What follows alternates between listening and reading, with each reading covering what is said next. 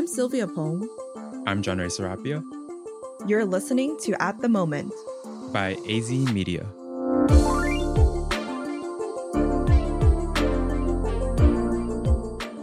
Hey y'all, happy APA Heritage Month.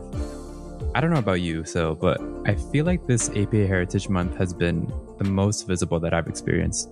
Yeah, I totally agree. With the spike in attention around anti Asian hate, everyone and their mother is making sure that an Asian face is on their ad. Right. The most memorable ad I saw recently was this large billboard screen in Times Square. Mm. I remember I was coming out of the subway station and I was I was like going up the escalator. I saw above my head this large screen that said stop API hate.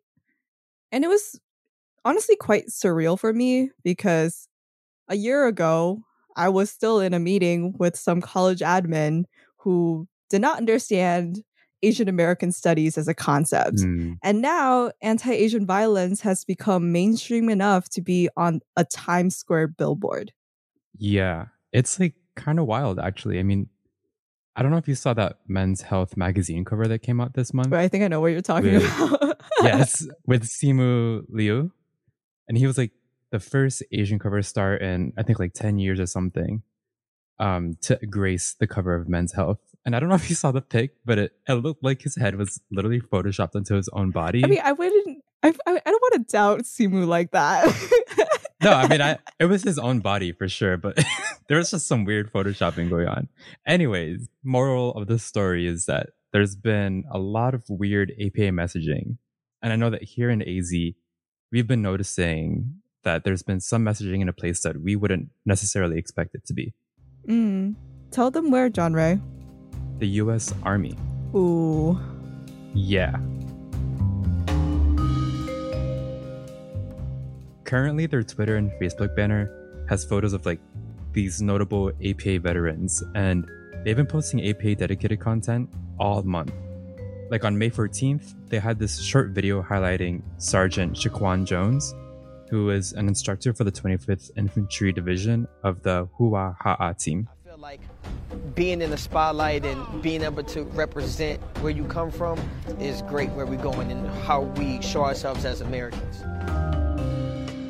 Don't get me wrong, I definitely don't want to invalidate Sergeant Jones' story or the pride he feels in sharing his cultural traditions. But I can't help but think about the many wars the US entered in that resulted in lasting scars in countries all over the world. Or the PTSD inflicted on veterans and the infamously insufficient veteran support.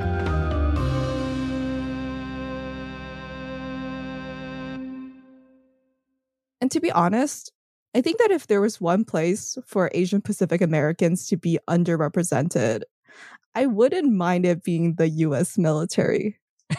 no, I definitely wouldn't mind that either. Seriously, I'm thinking back to our second episode on Southeast Asian migration history. And as we saw there, that is sadly a history full of some of our favorite things like colonization and militarization. And if you can't tell, John Ray's being sarcastic here. Yeah, I am. Luckily for us, in the Council on Foreign Relations brief on the demographics of the military, Asians were found to be underrepresented in enlisted recruits of all parts of the military, which includes the Army, Navy, Marine Corps, Air Force, and Coast Guard. Okay, but let's not get excited now, still, because although this report tells us that there aren't that many Asians in the military, we realize there's something that it obscures the overrepresentation of Pacific Islanders in the US military. The Council of Foreign Relations only reported data for the three largest racial categories, excluding Native Hawaiians and Pacific Islanders, since they only represent a cumulative 1% of the military. But proportional to the general population of Native Hawaiians and Pacific Islanders in the US, this demographic is the most overrepresented in the US Army by 249%, according to a White House brief from 2018. We want to note, though, that this statistic was cited from the 2005 census data. On top of that, Black folks, poor white folks, and American Indians and Alaskan Natives are also overrepresented.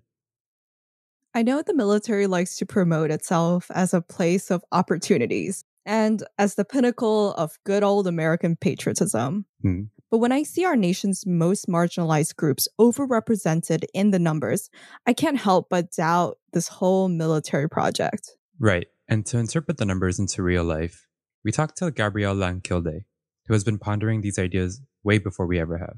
My name is Gabrielle Langkilde. I go by Gabby for short. Um, I take she, her, hers pronouns, um, and I am currently about to be a graduate from Harvard studying women gender sexuality hey. studies with a minor in sociology.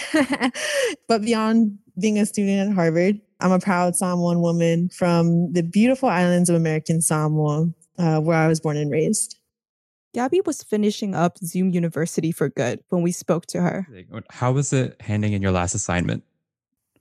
Oh my God, y'all don't even know how much I absolutely loathe Zoom and to be done. Mm. Hopefully, hopefully done for the near future with Zoom. oh yeah. Such hopefully. a such a blessing. So I'm just happy to be done with Zoom. Also kind of just happy to be done with Harvard too. It was just too much, getting to be too much. I feel that. Yeah, too much is right. I'm so happy that she's done. I remember how painful it was to get through the final weeks of the semester, like that last spring before we graduated. So, so big ups to Gabby. And also, if you have any graduate listeners, congrats to you all too. Yes, congrats, y'all. And though we know that Zoom schooling has its cons, mm-hmm. Gabby was at least able to finish her last days as a Harvard student, surrounded by her family in American Samoa. So she told us a little bit about what it was like growing up there. Yeah, like I said, I was born and raised in American Samoa. And I think oftentimes people initially think of, you know, the Pacific as just, you know, trees and beautiful ocean mm-hmm. and this like nice paradise. And there's this idea that's very uh, divided from the people who are living in it. And I, I just want to highlight that one of the primary characteristics of, of growing up here in American Samoa is that it's so community based. It's very family based. Like your community is family, even if they're not related to you by blood. And it's quite a small community um, of about, you know, 55 to 60,000 people everywhere you go you're seeing auntie you're seeing uncle you're seeing you're meeting cousins that you know maybe you didn't know you had. Right. um, and so to have such a strong family base community base like that is really important i think has really shaped who i am today. You know it, it's true when they say that it takes a village to raise a child and i know like it truly took a village to raise me and to help me get to where i am today you know took my parents' support to teach me sacrifice, my my siblings and my cousins' laughter and, and fellowship to teach me love and to teach me joy and take in my grandparents' stories to to teach me the value of honor elders. And so I truly grew up fortunate to have such a strong community. And I think that's what's often missed in common portrayals of the Pacific is it's so divided from the beautiful people, the beautiful community that lives here in the Pacific.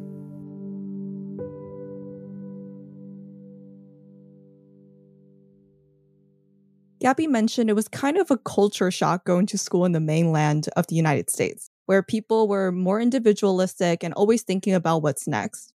She acknowledges the beauty of community that growing up in American Samoa instilled in her.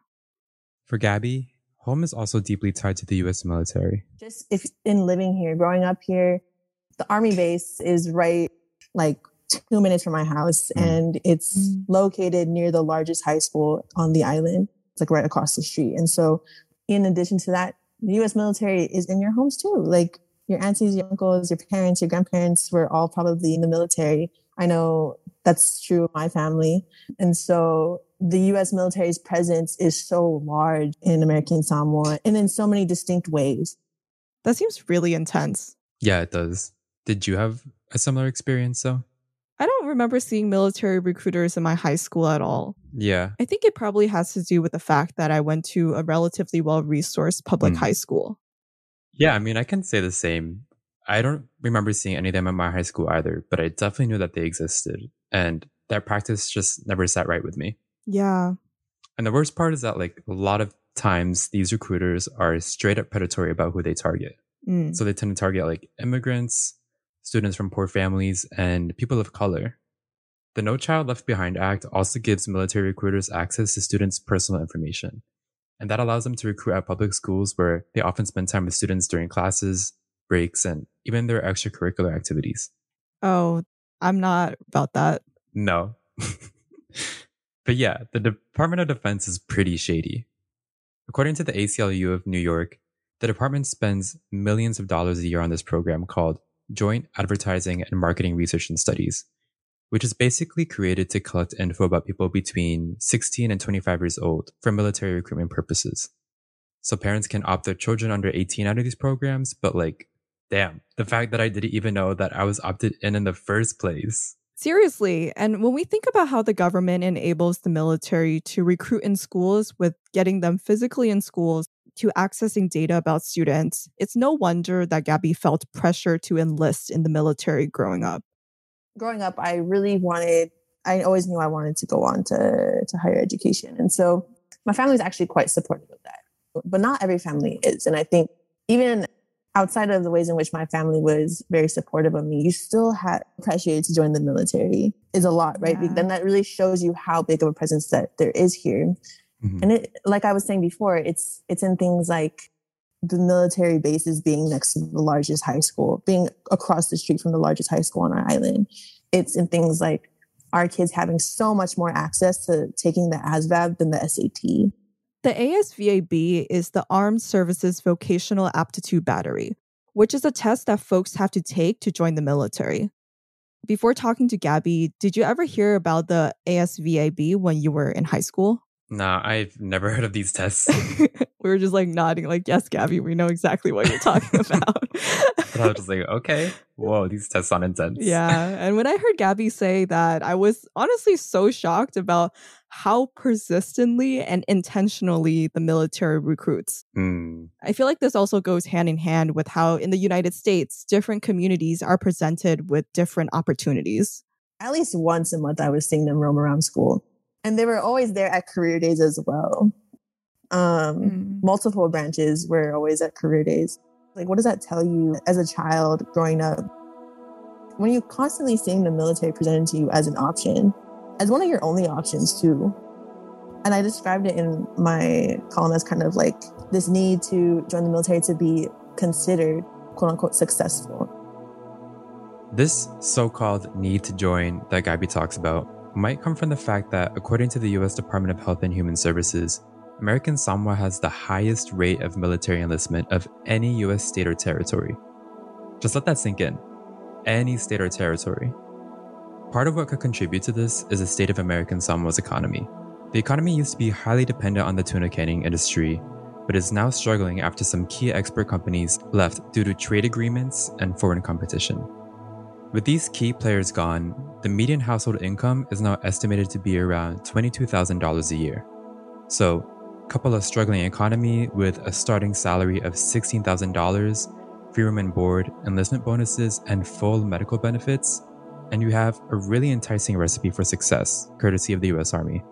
Well, I criticize the military a lot. I I never criticize any individual, especially here in mm-hmm. American Samoa, their decision to to join the military, especially when it was one of the only options presented to them and one of the options to to provide for their families which is an admirable choice and it's just unfortunate and sad that that is one of the only ways that our children see as as viable as mm. a way to to provide for their families to live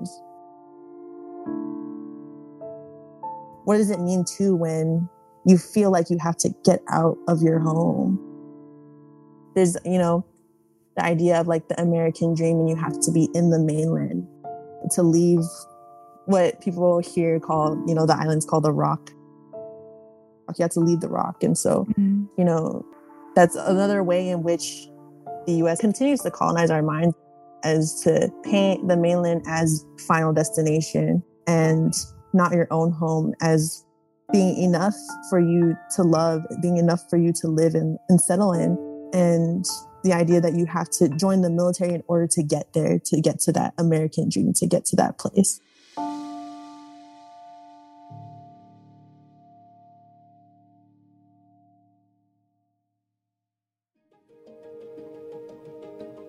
You're listening to At the Moment Asian American News. I'm Sylvia Pong, co host at AZI Media. In this episode, we spoke to the wonderful, the brilliant Gabrielle Langkilde about the militarization of American Samoa. Through our conversation, we covered shady military recruitment practices, decolonizing education, and revisited the contentious term AAPI.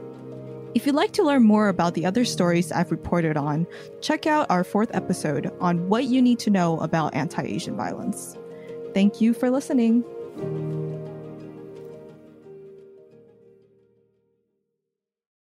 For many Pacific Islanders in recent years, the final destination of chasing the American dream via the military has often been grim. The PBS docu-series America by the Numbers by Maria Hinojosa on the militarization of Guam discusses that roughly 50% of returning veterans say that they struggle with physical or mental health problems due to their service. And as many as one in five suffers from post-traumatic stress disorder. And on top of that, Pacific Islanders have suffered the highest casualty rates in the wars in Iraq and Afghanistan. And beyond the docuseries, researchers have found that Native Hawaiian and Pacific Islander veterans tend to report higher rates of PTSD in general than that of Asian American veteran groups and white veterans. Something else that Gabby mentioned that really unsettled me is how the military capitalizes on some American Samoa's search for national belonging. There definitely is this idea of US patriotism and that gets preached through the military, right? So, mm-hmm. what does that mean when that gets adopted by our own people? This idea of serving your country when that country really is not ours. We are fighting another white man's war that is ending up killing us. It's killing our people, not only killing our people, but the military is one of the highest contributors to climate change with the amount of fossil fuels and mm-hmm. um, just toxic gases. In fact, I think I read somewhere that contributes maybe more toxic fuels and fossil fuels to the atmosphere than several countries. And so, what does it mean when the Pacific is on the front lines of climate change, and yet its people is one of the highest contributors to the military? There's a lot that Gabby said here that's really important. But what I want to hone in on is the sad reality of climate change's impact on American Samoa.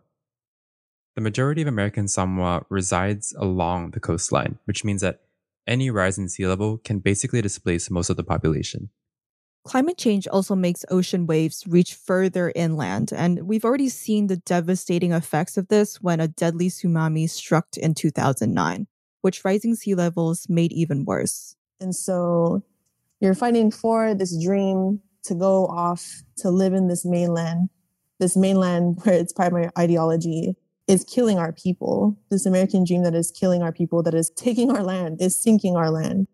And so it's just it's it's a lot. I think if I go yeah. on, I'll make it just start getting depressed. oh no. but yeah, I, but yeah, there's so many. I think what a lot of people don't realize is to see these different connections between, especially militarism and our survival, militarism and climate change.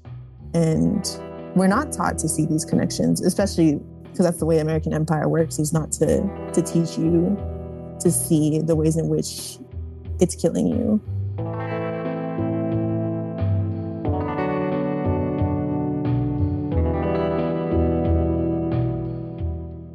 We asked Gabby what she thinks perpetuates in American Samoa the nauseating myth that is the American dream that comes a lot from the ways in which we are not taught our history.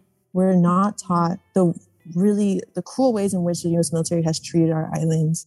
And so we're not taught the ways in which too our Pacific people have resisted against the US military. I think of especially in American Samoa and independent Samoa too. Yeah, now there's two Samoas because of the ways colonization split us. Those arbitrary borders that were just drawn all across the world when colonization happened. Exactly. And so, you know, we're not taught, especially when I'm thinking about anti military resistance, you know, both Samoa and American Samoa. Of course, Samoa was, independent Samoa was dealing with military force by New Zealand. But still, you still have both in those two places, there was movements in the 30, 1930s against militarization of their islands in American Samoa against the US Navy. and in Samoa against the New Zealand militarization because of the ways in which they were treating our people, taking away Matai titles, chief titles, which, first of all, I don't even know how you do that when you're not even Samoan. and then not only that, like restricting the ways in which people couldn't even publicly meet and mm-hmm. also, you know, not having a say in how they were even governed.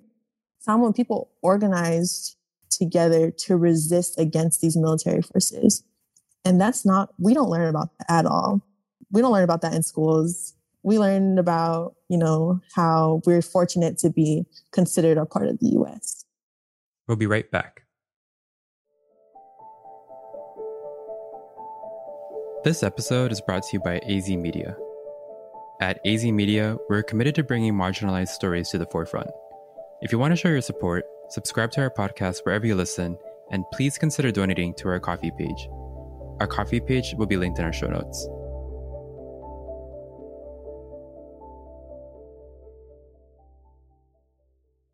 I'm going to ask you kind of a big question, which it's not your burden to figure out, but what do you think the military or the US in general should be doing to support American Samoan people and communities?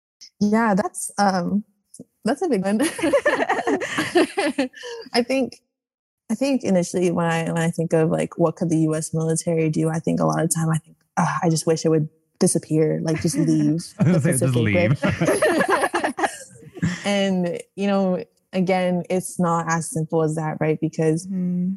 Now our economy, our people rely so heavily on the U.S. military. Our economy relies so much on the U.S.'s federal support of American Samoa, and so it's tough because as much as you know we're, we're dealing with how dependent we become because of the ways they've colonized us and so like it's not as easy as just get out now yeah um, i really wish it was but it's really not and so mm-hmm. I mm. think one of the biggest ways that they could support us is revolutionizing the educational system is changing the history you teach and not only to our people but throughout the US because nobody learns about Pacific history. Like what you learn about maybe like Hawaii and that's it. Maybe there's a paragraph dedicated to that. Like when I went to Harvard too, people didn't even know what American Samoa was. Like that really shows you how devalued the Pacific is in the US's eyes, mm-hmm. right? That goes again to the fact that, you know, our Pacific kids really internalize this devaluing of our people, of our history, because it gets reinforced in our education. Every year you're in school, you see how little your history is valued, that it doesn't even make it into the textbook. It doesn't even make a sentence in your textbook. Although we have a lot of divergent experiences, I see some parallels between Gabby's story and a lot of other Asian American experiences. Yeah, I do too. And on that note, John Ray, there's this elephant in the room that we have yet to address all episode. Hmm. So we're called at the moment Asian American News. And the AZI mission statement is sparking conversation, inspiring action amongst Asian Americans. Some listeners may think, yeah, it makes total sense that they're doing an episode about American Samoa because Asian American Pacific Islander, or API, is a label we've all heard before. Right.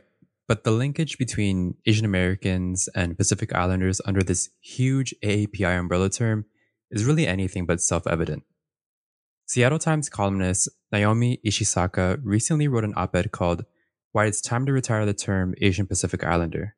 Ishisaka talks about how the API term didn't materialize until the 1980s when the US Census expanded the definition presumably to be more inclusive by grouping Asian Americans and Pacific Islanders together into the category we know today as Asian Pacific Islander. But by 1997, the Federal Office of Management and Budget changed it back to have separate categories for Asian and Native Hawaiian and other Pacific Islander. But the umbrella terms API and APA have stuck we first reached out to speak to Gabby, one of the first things she mentioned to us was that she could only speak in the American Samoa context, which is vastly different from the experience of Native Hawaiians, Guam, and really any other Pacific island. There's a lot to unpack with the AAPI term. I think I really didn't think a lot about it until I got to college, especially with trying to find what uh, cultural organization you are a part of. I think that's one of the biggest times that I really came to mm. came to terms with it was um, Pacific Islanders are highly underrepresented in higher education, but because of the AAPI term, especially when we get grouped with um, Asian Asian Americans, that doesn't get seen as much. We get kind of subsumed under that. We're invisibilized, essentially. That happens a lot, I think, in so many different ways. And the ways I just mentioned, and the ways our history gets invisibilized in textbooks. But I think the AAPI label is another way in which Pacific Islanders get invisibilized. But Gabby also contemplates the potential harm of completely doing away with AAPI as a term, because these umbrella terms have been a tool for organizing and continue to let those who were othered name their collective erasure. It's tough too, again, because because of colonization as well, we are forced to organize under these labels in order to, for political purposes as well, to gain reforms that are needed for our peoples I guess the theme of just like what I'm saying all the time is like screw colonization. we should honestly just make screw colonization our tagline. Yeah. Wait, I'm kind of a fan. Me too. change let's change it now. anyway, jokes aside, throughout the production of this episode, we too needed to confront the fact that our team doesn't include any American Samoans nor Pacific Islanders, and how our biases and limited perspectives impact our ability to center Gabby's voice. For Gabby, the issue of less than ideal labels doesn't end at the APA or Pacific Islander label. She's still grappling with her relationship to the US American identity. There's this big question of should American Samoa have citizenship, especially when we mm. are contributing so much to the US military? And it's a topic of much contention here. American Samoa is a US territory similar to Guam and Puerto Rico, but it's also the only US territory where residents have no birthright claim to citizenship. Instead, American Samoans are granted US national status. This status basically means American Samoans can't vote for US president, run for office outside of American Samoa, or apply for certain jobs. It makes it particularly hard for those who have migrated to the US, as they need to go through this really long, drawn out process to become naturalized citizens. Exactly. American Samoans born on the island do not automatically become US citizens. It's interesting because I know one of the reasons it blew up this question, especially in the mainland, was because I think was it John Oliver did some kind of segment. They don't even get automatic citizenship, meaning the American part of American Samoa is really just a title that doesn't mean anything, like People's Choice Award nominee or social media expert, just devoid of meaning on yes. yes, where he he he was trying to vouch for why American uh, people in American Samoa should have citizenship. And it's interesting because a lot of people here actually don't agree with that. And I'm not saying this will be an easy thing to do. I'm just saying we've figured out a lot more complicated things in the last 114 years. Think about it. We... It's just like, of course, you know, John Oliver, I know he means well, but you know, the white man is always mm-hmm. thinking that everybody wants to join the West. and it's like, what if we mm-hmm. don't want your citizenship? Mm-hmm. When we did agree to join the US was one of the biggest things our Matai or our chiefs wanted was still wanted control of our land.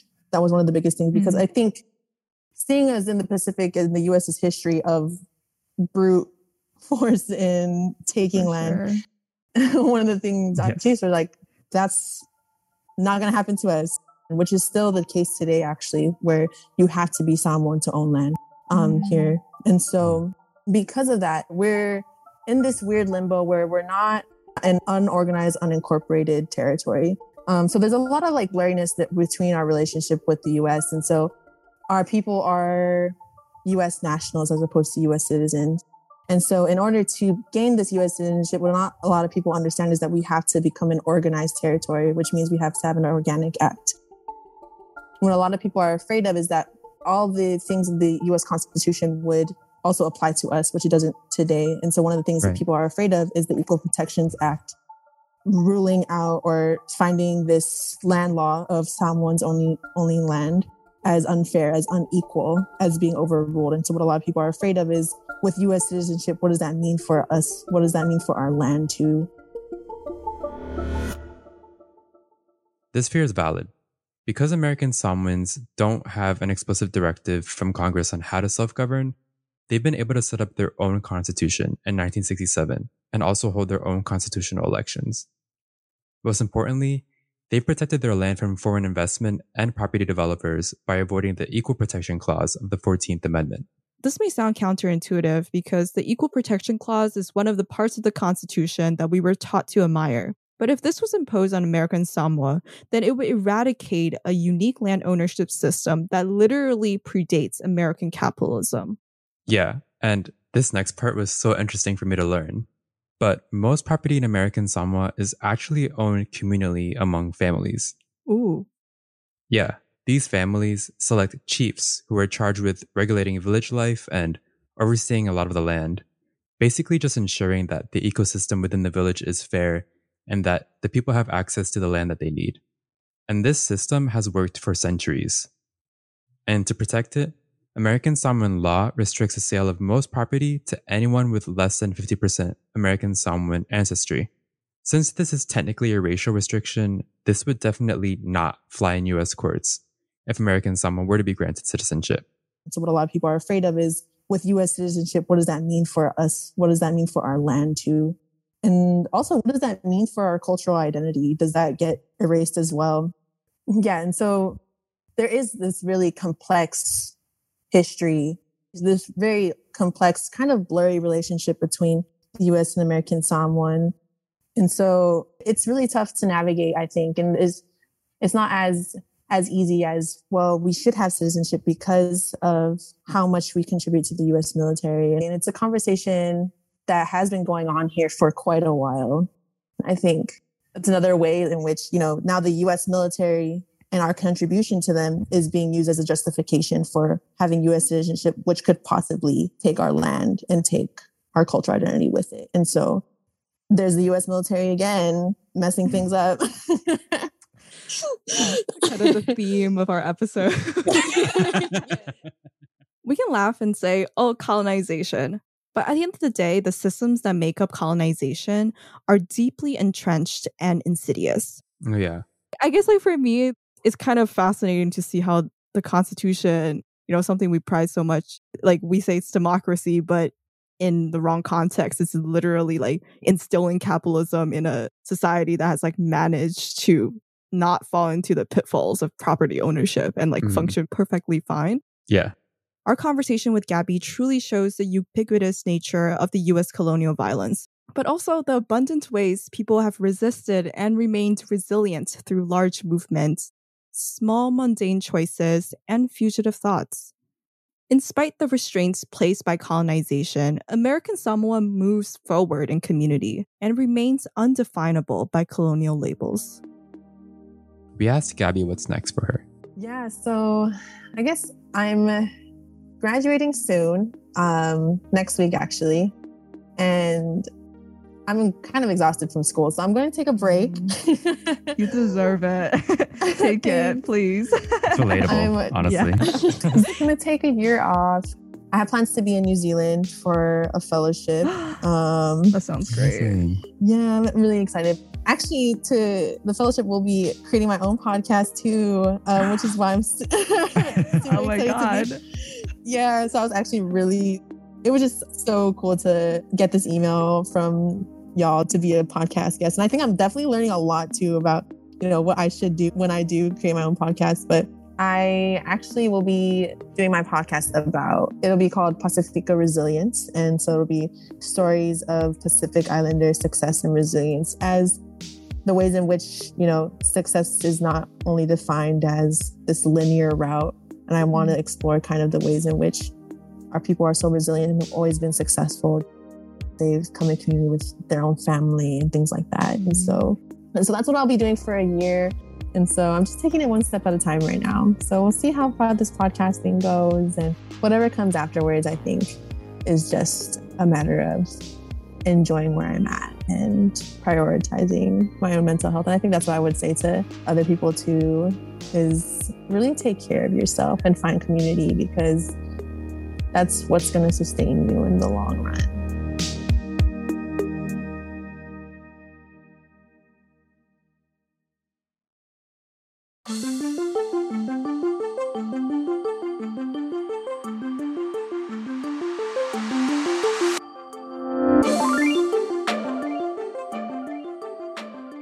That's a wrap. You can follow us on Twitter and Instagram at azi.media. This episode was produced by Cynthia Liu, Blake Lou Merwin, and Stacy Wong. Edited by Cynthia Liu. Story research led by Sylvia Pong and reporting by John Ray Serapio. Supported by Saho Nisha and Alina Panik. Scripting by Blake Lou Merwin.